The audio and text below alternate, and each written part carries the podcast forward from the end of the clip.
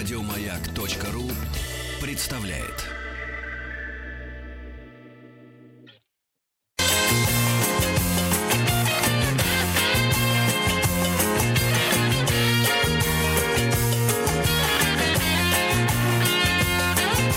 Вахтанг Махарадзе и Павел. Добрый день. Сегодня в программе, посвященной соцлагерю, мы будем говорить о Совете экономической взаимопомощи организации, которая возникла в 1949 году и а, завершила свое существование в 1991. А, постараемся проследить весь этот путь, понять, что же происходило, для чего все это было нужно. А, у нас на связи директор Института всеобщей истории РАН, заведующий кафедрой МГИМО, доктор исторических наук Михаил Аркадьевич Липкин. Михаил Аркадьевич, здравствуйте. Здравствуйте, Михаил Аркадьевич. Михаил Аркадьевич, а вот прежде чем мы а, подойдем к истоку да, Совета экономической взаимопомощи, хотелось бы с проблемной точки зайти. Вот читаю, одна из целей Совета – это сближение народов социалистических стран. Но вот э, интересно, а удалось ли действительно сблизить народы? Или все-таки одни народы были э, как бы недовольны тем, что другим народам помощи достается больше, по их мнению, а другим меньше? Ну, смотря какой период времени смотреть, э, то, что внутри была ревность друг к другу у разных стран с разным развитием, с разным как бы, спецификой экономики, конечно, это было так. С другой стороны, ну, сказать, что прям вот кому-то досталось больше, кому-то меньше, и кто-то прям что-то из-за этого испытывал какую-то, не знаю, там, ревность, э, ну, я такого, честно говоря, вот не, не видел. Угу. Безусловно, шли споры, кто больше, меньше вложил, будет вкладывать, там, например, там, в объединенный парк вагонов. Ругались по-страшному Польша, там, и Чехословакия, их мирил Советский Союз, вплоть до того, что Польша грозилась выйти из организации, ну, конечно, так это для виду, но тем не менее. То есть вот такие вот стычки случались постоянно по разным острым вопросам. Действительно, как бы кто-то стычковал, а кто-то больше делал. Но прям, что кого-то СЭФ разъединил, нет. Очень многие моменты пытались копировать э, в чем-то западноевропейской интеграции, в чем-то шли своим путем, но то есть э, пытались всячески скрепить вот эту вот корпоративность духа, и мне кажется, что как раз в этом доме книжки, ну, 70-80-е год действительно сплотилась вот эта вот когорта людей, которые работали на СЭФ. По сути, потом это были единственные люди, э, получившие школу международного общения, которые, ну, вот уже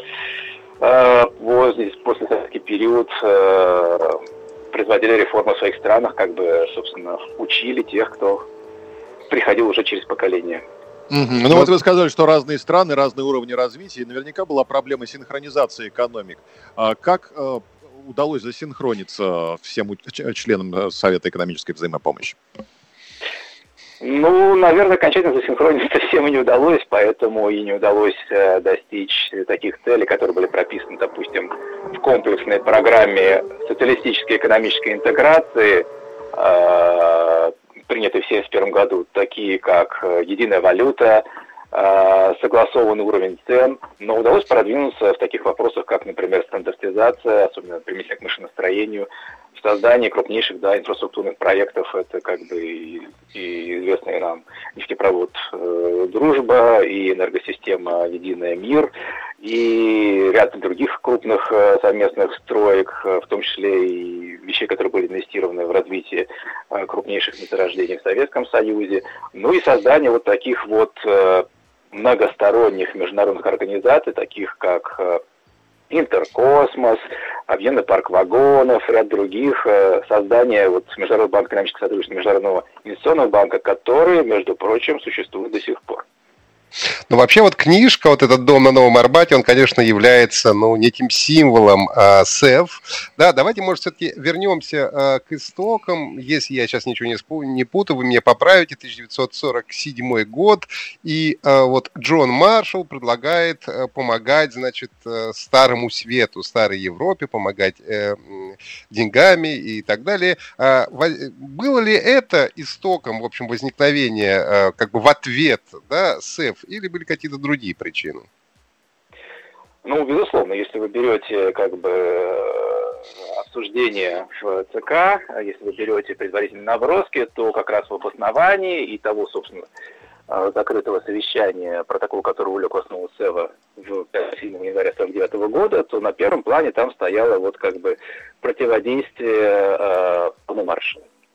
А, надо сказать, что Советский Союз и, в общем-то, страны Восточной Европы были приглашены на конференцию, которая состоялась в июле, в начале августа 1947 года в Париже, как раз по обсуждению условий американской помощи, так называемого плана Маршала. И была очень серьезная делегация, готовились очень серьезно, но Советский Союз не пошел на те условия, которые были выставлены в ответ на предоставление этой помощи, ну, а условия были, конечно, то есть, как бы, тот, кто кредитовал, тот, как бы, диктовал политику, условия были открыть все данные о всех своих основных э, секторах экономики, по сути дела, стратегические да, данные о развитии страны, в том числе и имеющие военный характер, и касающиеся обороны, по сути дела, это как бы нетрудно вычислить, и, естественно, отчитываться, естественно, допуск э, всех этих миссий инспекторов к мониторингу того, как деньги употребляются. Не факт, что если бы Советский Союз согласился план Маршалла стал бы тем, чем он стал в итоге, потому что, конечно, изначально был нацелен на поднятие социально-экономического уровня стран Западной Европы с целью снижения влияния там коммунистических партий, левых партий, э, вот. Ну и в том числе то, что называлось Союзом закабалением, конечно, предполагало э, большую как бы лояльность, мягко говоря, да, относительно того, кто был донором плана Маршалла, относительно Соединенных Штатов Америки все-таки изначально рас, да. рассматривал, да, возможность э, участия в этом плане? Да, да, да не просто рассматривал, принимал участие в переговорах. И уже только до последнего Бевин там пытался как бы сохранить участие Советского Союза, вот, но где-то уже вот к концу июля советская делегация покинула это совещание, все-таки как бы еще раз предложив некоторые свои модификации, свои версии того, на что бы она была готова пойти, как бы можно было принять участие, как бы вот, избежав этих наиболее чувствительных вещей для Советского Союза, это было отвергнуто, соответственно, американской стороной. Ну и тогда переговоры были покинуты, тогда стало понятно, что договоры, которые заключались по плану Маршала конкретно с каждой страной, например, там, с Австрией, с Францией, предполагали, что деньги выделялись в долларах и тратятся только на приобретение товаров в тех странах, с которыми США есть соглашение. То есть, соответственно, тут же уже начинались санкции, как бы вот, то есть как бы не предполагали страны э, блока. Э, члены миссий э, в рамках э, созданного Организации Европейского экономического сообщества, сотрудничества, вот, чтобы для реализации плана Маршала. В дальнейшем она в Организацию экономического сотрудничества и развития преобразовала в 60-е годы, э, имели статус неприкосновенных дипломатов, имели допуск и право затребовать любую информацию а, по выполнению плана, ну, по сути дела, как бы, да, по всему, что творилось в экономике этих стран, которые получали помощь. То есть, э, ну, конечно, сказать, что там были очень равноправные отношения, нельзя. Но деваться было некуда, действительно, экономики были разорены. А, в общем-то, вот э, благодаря этому во многом с середины 50-х до начала всех этих кризисов, начала 70-х, середины 70-х годов, э, стабильное развитие, золотой век, такое вот становление э, Западной Европы. Михаил Аркадьевич, а вы упомянули, что Польша грозилась выйти из СЭФ, но не вышла, да? А были страны, которые вышли из Совета конечно, экономических взаимодействий? Конечно. Расскажите о них, пожалуйста. И почему Значит, так получилось? В 61 год вышла Албания. А, ну, вообще, как бы процесс десталинизации, он проходил довольно болезненно, да, для внешней политики страны. С одной стороны, наверное, он был неизбежен, а с другой стороны, э, он привел к конфликту с Китаем э, постепенно, вот. Он привел и к тому, что ряд стран посчитали, побоялись, что как бы э, попробует Советский Союз э, в рамках десталинизации провести какие-то мероприятия, и у них э, вот считается, что опасение некой спецоперации по смене э, руководства в Албании привело к тому, что Албания сама обострила отношения, фактически чуть ли не под обстрелом уходили наши подлодки из базы единственной на Средиземном море, который потерял после этого ОВД. Э, в Албании, и Албания полностью закрылась, отрезала все пути от СЭВа, хотя на начальном этапе э, с 49 года Албания была одним из основных доноров, получателей помощи по линии СЭВа, и фактически там была проведена индустриализация. За счет... Но Албания, Албания же позже вступила в СЭФ, да, несколько, чем основные страны? Она подала заявку, то есть она подала заявку уже в 49 году, и уже в 49 году, в общем-то, и вступила. Практически буквально через несколько месяцев после того, как вот первые шестерка стран его образовали. А правда ли, э, скажите, что э, с инициативой организации СЭФ э, выступили, по-моему, Венгрия, Румыния и Болгария? То есть это была не как бы инициатива Советского Союза? Или все-таки Москва как-то тайно руководила всей этой историей? Значит, формально выступили Румыния и Советский Союз. Венгрия там не было. Венгрия все-таки была страна, которая, извините, поддерживала Гитлера, и да, конечно, потом она проявила себя в Севе и была очень активной, но на начальном этапе наиболее активны были Польша и Чехословакия. И это видно по материалам протоколов как раз обсуждений, их предложений, того, сколько они всего инициировали, фонтанировали идеями. И, видимо, даже ну, Советский Союз не ожидал этого немножечко. Вот. Им удалось даже поменять там много чего внести в повестку дня организации на первых порах. Ну и в дальнейшем тоже они постоянно вот э, участвуют, особенно Польша, что вот как бы меня даже несколько поражает. Польша была главным заводилой всех попыток серьезнейших реформ в СЭФ. Ну, вот, причем нельзя сказать, что на начальном этапе, скорее всего, конечно, было постановочно то, что Румыния это предлагала. А вот в дальнейшем Польша была главной вокруг реформы цикла реформ Хрущева, а это, по сути дела, обсуждение вообще даже смены названия и введение там политического комитета внутри СЭВа в 62-64 годах. И даже ее сдерживал Советский Союз в ее предложениях немножечко. Вот. Польша была одной из главных в э, инициации реформы и принятия комплексной программы социалистической экономической интеграции СДФ, которая начала обсуждаться в 67-68 годах. И в 67 году она продолжала обсуждаться, несмотря на Пражскую весну. Э, и там были радикальнейшие предложения реформ, суперинтересные, вот, э, частично одобренные как бы в дальнейшем, потому что надо было согласовывать со всеми остальными.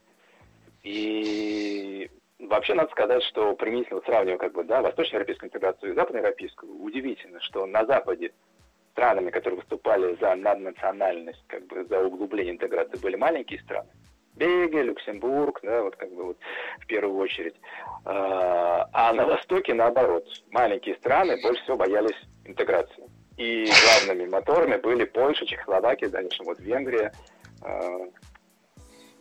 а, у нас на связи директор Института всеобщей истории РАН, заведующий кафедрой МГИМО, доктор исторических наук Липкин а, Михаил Аркадьевич. Мы говорим сегодня о Совете экономической взаимопомощи и продолжим сразу же после выпуска новостей.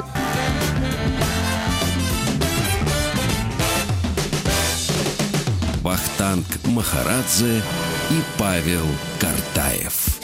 Мы продолжаем разговор о Совете экономической взаимопомощи. На связи у нас директор Института всеобщей истории РАН, заведующий кафедрой МГИМО, доктор исторических наук э, э, Михаил Аркадьевич Липкин. Э, Михаил Аркадьевич, вот правда ли, что когда Чехословакия да, по-моему, Чехословакия собиралась поехать как раз в Париж на переговоры, то Сталин строго запретил это дело, сказать, что это вообще предательство Советского Союза, такие э, действия. Ну, вы имеете в виду, наверное, как раз э, попытку действовать самостоятельно и все-таки э, огромное желание чехословаков принять участие в плане маршала. Да, совершенно да, верно. Был вызван на ковер, э, уж не помню, кто именно, как бы из э, руководства Чехословакии, им было прямо сказано, как бы, что мы вам это очень рекомендуем делать. После этого они как бы прекратили эти попытки. Михаил а, Аркадьевич, а вот угу. что за валюта переводный рубль, который использовался для расчетов? Это была виртуальная валюта или был действительно, я не знаю, как эта купюра красивая была? Как это это была виртуальная валюта. Очень хотелось тоже э, свою валюту сделать. Были к этому вроде бы предпосылки, особенно на фоне да, кризиса бреттон-вудской системы, 71 год, отказ э, от э, золотого стандарта американского доллара, начало курсов плавающих, как бы полная неразбериха финансовая финансовая на западных валютах, западных рынках. И на этом фоне, в общем-то, плановость экономик восточноевропейских выглядела достаточно такой хорошей, стабильной э, базой для этого дела. Но был ряд стран-членов, мы как раз про это начали говорить, про разные уровни развития и разные интересы. То есть, например, Монголия, Болгария намертво стояли против единой валюты сколь не хотели этого поляки, чехословаки. Поляки вообще предлагали на базе именно вот валютной унификации запустить все остальные прочие интеграционные а, вопросы в рамках СЭВа. То есть это удивительно, но националистически настроенный лидер Польши Гамулка пытался именно через структуру СЭВа привязать себе Советский Союз и считал, что за счет углубления интеграции социалистической в рамках СЭВа а, Польша получит больше бонусов, больше инструментов влияния на СССР. И действительно совершил на массу компромиссов, а, лишь бы вот как бы а, сохранить свое лидерство такое общее, глобальное, идейно-политическое, не выносить ссоры из избы, и этим пользовались очень многие страны, ну уж особенно Румыния, которая настолько была самостоятельной. А, одно дело все-таки период Сталина, другое дело период э, Хрущева-Брежнева, когда Румыния заявляла себя и развивающей страной, и заигрывала и с движением неприсоединения, пытаясь получить бонусы через ЮНКТАД, и в то же время, не выходя полностью из СЭВа, пыталась полностью блокировать э, принятие комплексной программы э, экономической социалистической интеграции в 1971 году, вплоть до того, что вот просто накануне окончательной сессии, когда все уже договорились, все уже подготовили, все уже как бы шероховатости вынесли в эту отдельную закрытую секретную часть, вдруг румыны говорят, а давайте уберем термин интеграции, что-то он нам не нравится. И вот тут уже Советский Союз и все остальные страны члены просто дали понять Румынии, что ну либо вы выходите, либо вы остаетесь. И вот под таким бойкотом а, все-таки поставили подпись и подписали с массой своих оговорок, которые все были сохранены. А, вот а, румыны подписали, и в итоге везде было опубликовано, что комплексная программа, все как бы подписано, фуршет, все как надо по итогам этого дела. Михаил Аркадьевич, а скажите, а для Советского Союза а это было выгодно экономически или все-таки это была политическая история, как называют СЭФ, это витрина социализма, то есть э, было важно а, для Советского Союза ну, показать ему миру, что вот у нас есть такая вот экономическая э, организация, но какая выгода экономическая была какая-то для Союза от этого, или мы все-таки были донорами? Очень хороший вопрос. На самом деле до конца никто это так и не просчитал на документах. А, вот. Но примерно, как бы я бы сказал, что вот я вижу тут несколько пластов вот при анализе этого вопроса. Первый, безусловно, начальный этап, это, конечно, политико-идеологический. Это вот противодействие плану Маршала. Это, по сути дела, очень такой усеченный вариант интеграции, ведь удивительно, организация была образована на основе протокола. Устав СЭФ появился только в 1959 году, когда Хрущев начал из этого выстраивать нормальную международную организацию. Его не было до 1959 года. Десять лет не было. Организация существовала без устава.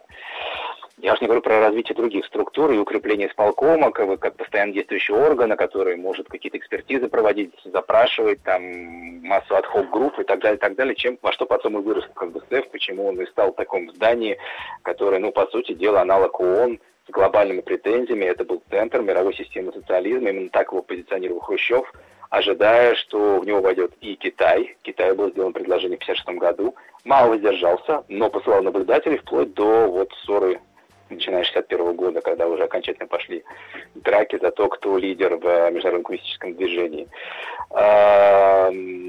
Очень рассчитывали на включение других неевропейских стран. Собственно, в 1962 году первый включили Монголию. А затем понеслось 70-е годы. Это Куба, это... Вьетнам. Э, Вьетнам, да, совершенно верно.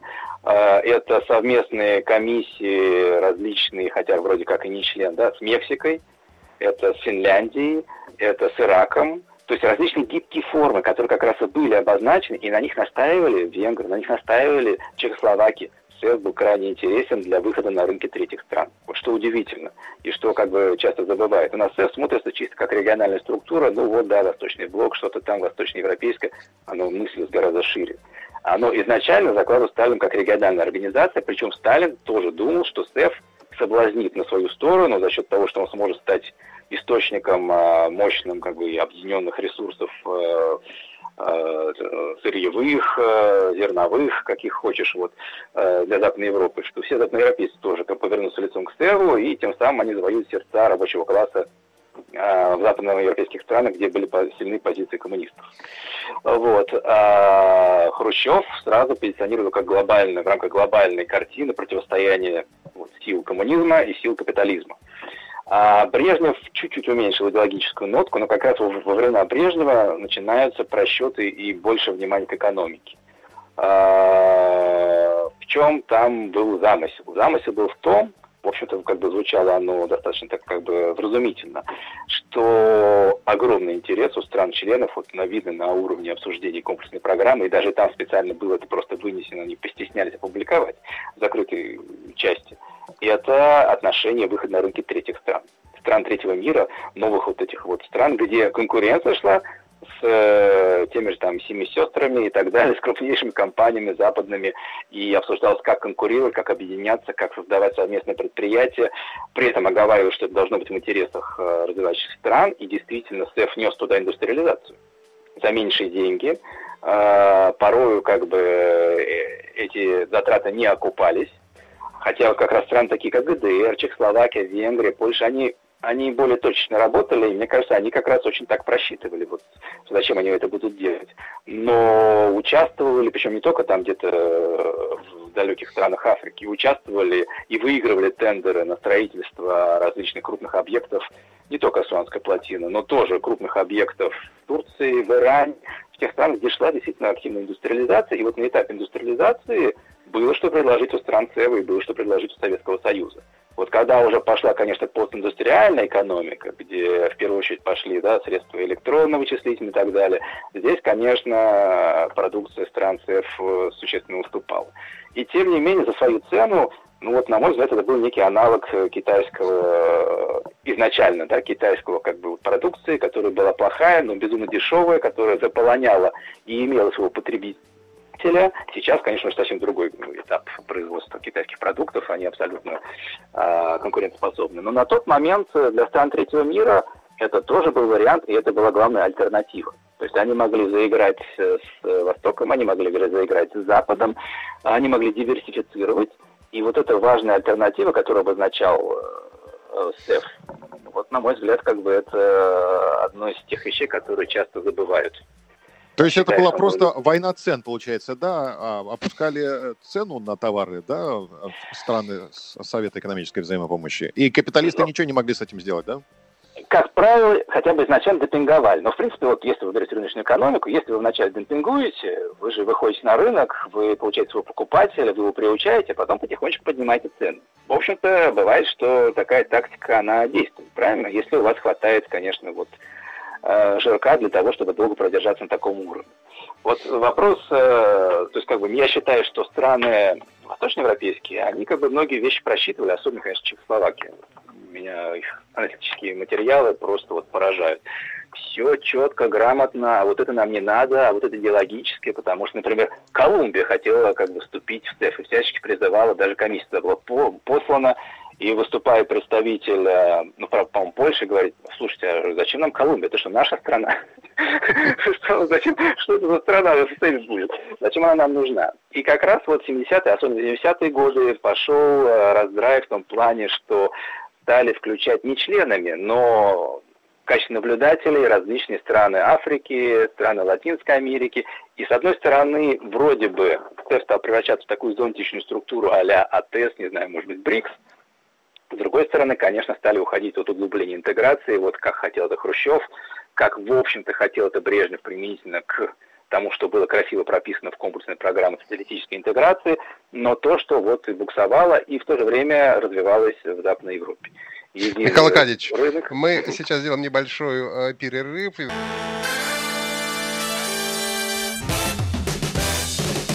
Вахтанг Махарадзе и Павел Картаев. Совет экономической взаимопомощи, организация, которая э, просуществовала чуть более 40 лет. Сегодня говорим именно о ней. На связи директор Института всеобщей истории РАН, заведующий кафедрой МГИМО, доктор исторических наук Михаил Аркадьевич Липин. Михаил Аркадьевич, скажите, пожалуйста, а как складывались, если вообще складывались отношения с возникшим ЕС э, у СЭФ? Ведь уже в поздние времена были попытки на сближение, но, судя по всему, не получилось.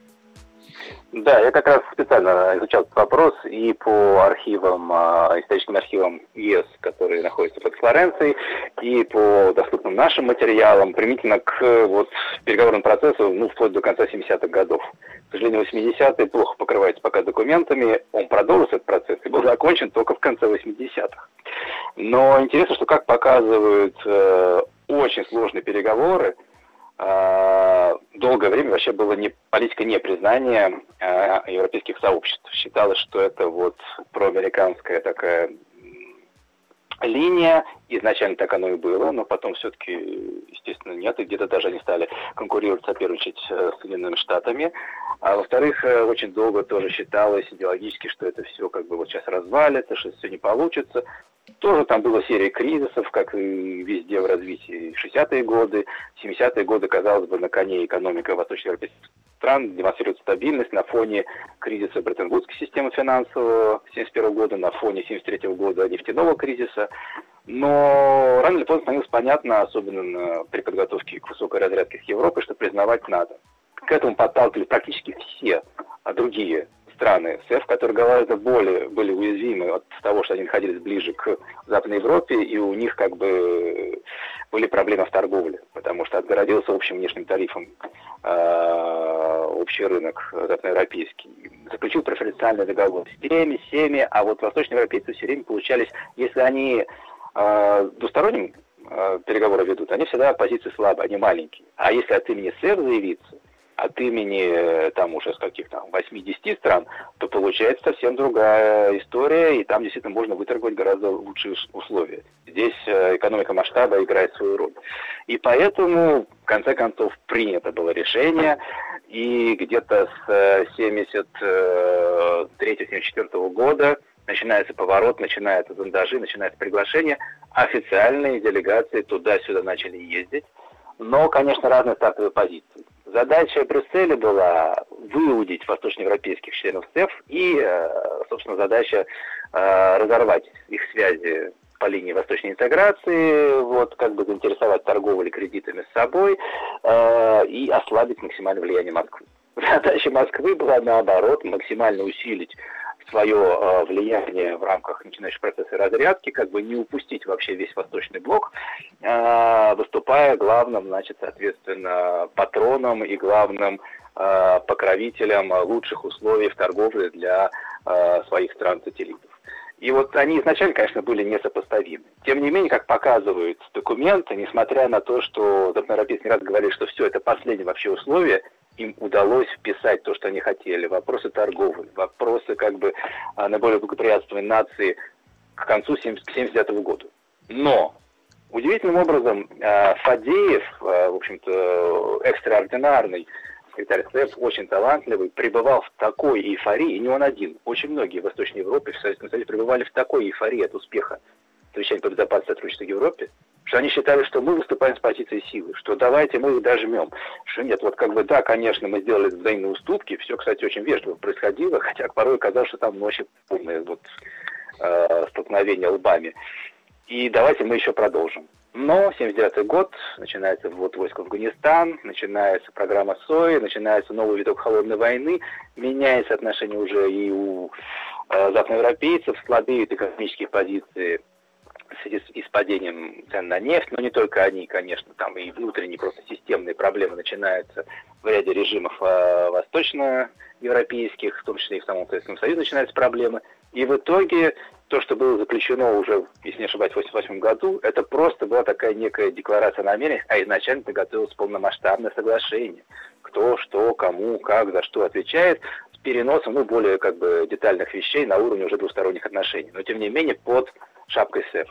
А вот финская исследовательница Суви Кансика считает, что если бы удалось это сделать, СЭФ бы остался, и он бы продемонстрировал свой авторитет и значение, и влияние, и вовсе бы не был э, произведен его самороспуск в 1991 году. Увы, недооценка ситуации, время было упущено, и вот как бы не удовольствуешься тем, чего было достигнуто, а было достигнуто, на самом деле. Это обидно, понимаете, вот как бы вошли в 80-е годы, а там совсем другая история.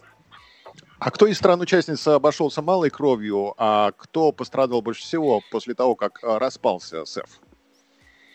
Ну, я думаю, что больше пострадал Советский Союз. Советский Союз. Потому что удивительным образом очень были неловкие движения со стороны Рыжкова. Все долги, как бы вот казалось, там все были, да, кому-то кто-то должен, но в итоге больше всех всем должен оказался Советский Союз. Они зачем-то перевели все это в доллары. И это была наиболее большая проблема для Советского Союза. Это было так неуклюже сделано. Вот. Ну и пострадал как бы и морально, как бы и с точки зрения авторитета, и пострадал как бы еще фактически и, и экономически. Конечно, остались такие вещи, как тоже нефтепровод дружбы, да, различные какие-то еще моменты, а, но даже если исследователи покажут, что некоторые стандарты СЭФ потом были перекопированы в рамках ЕС очень были пронырливые некоторые члены из Восточной Германии, которые удалось продать эти все идеи еще и на Запад. Но в целом, конечно, пострадал больше всего Советский Союз, ну и в том числе, например, даже эпизод тем, как, что произошло с ГДР, когда Хомикера просто сдали. А, вот, несмотря на все гарантии, и просто выдали как бы на Запад. Ну, увы. Да. Возможно ли сегодня э, что-то подобное СФ, э, я имею в виду, вот для России, или это, конечно, мечты? Нет, ну, во-первых, это невозможно, потому что СЭФ все-таки был порождение своей эпохи. Вот даже если мы берем с вами проблемы экспорта, да, то в значительной степени э, советский экспорт, он, э, он частично, в общем-то, был успешен. Он был, он был плох в конкуренции с э, некоторыми западноевропейскими, скажем, да, товарами если брать не ценовые, а качественные характеристики. Но он имел свой рынок, он был востребован в том числе потому, что во времена Холодной войны существовали санкции, эмбарго и запреты. Может быть, они и хотели бы купить Боинги, да, не знаю, там, э, чехи или поляки. Но они не могли это сделать, и поэтому они охотились за самыми современными разработками Советского Союза в этой области, были готовы... Михаил Аркадьевич, большое спасибо а, вам. Сегодня говорили о Совете экономической взаимопомощи. У нас на связи был Михаил Аркадьевич Липкин. А мы прощаемся до завтра. Павел Картаев, Ахтанг Махарадзе. Всего доброго. Еще больше подкастов на радиомаяк.ру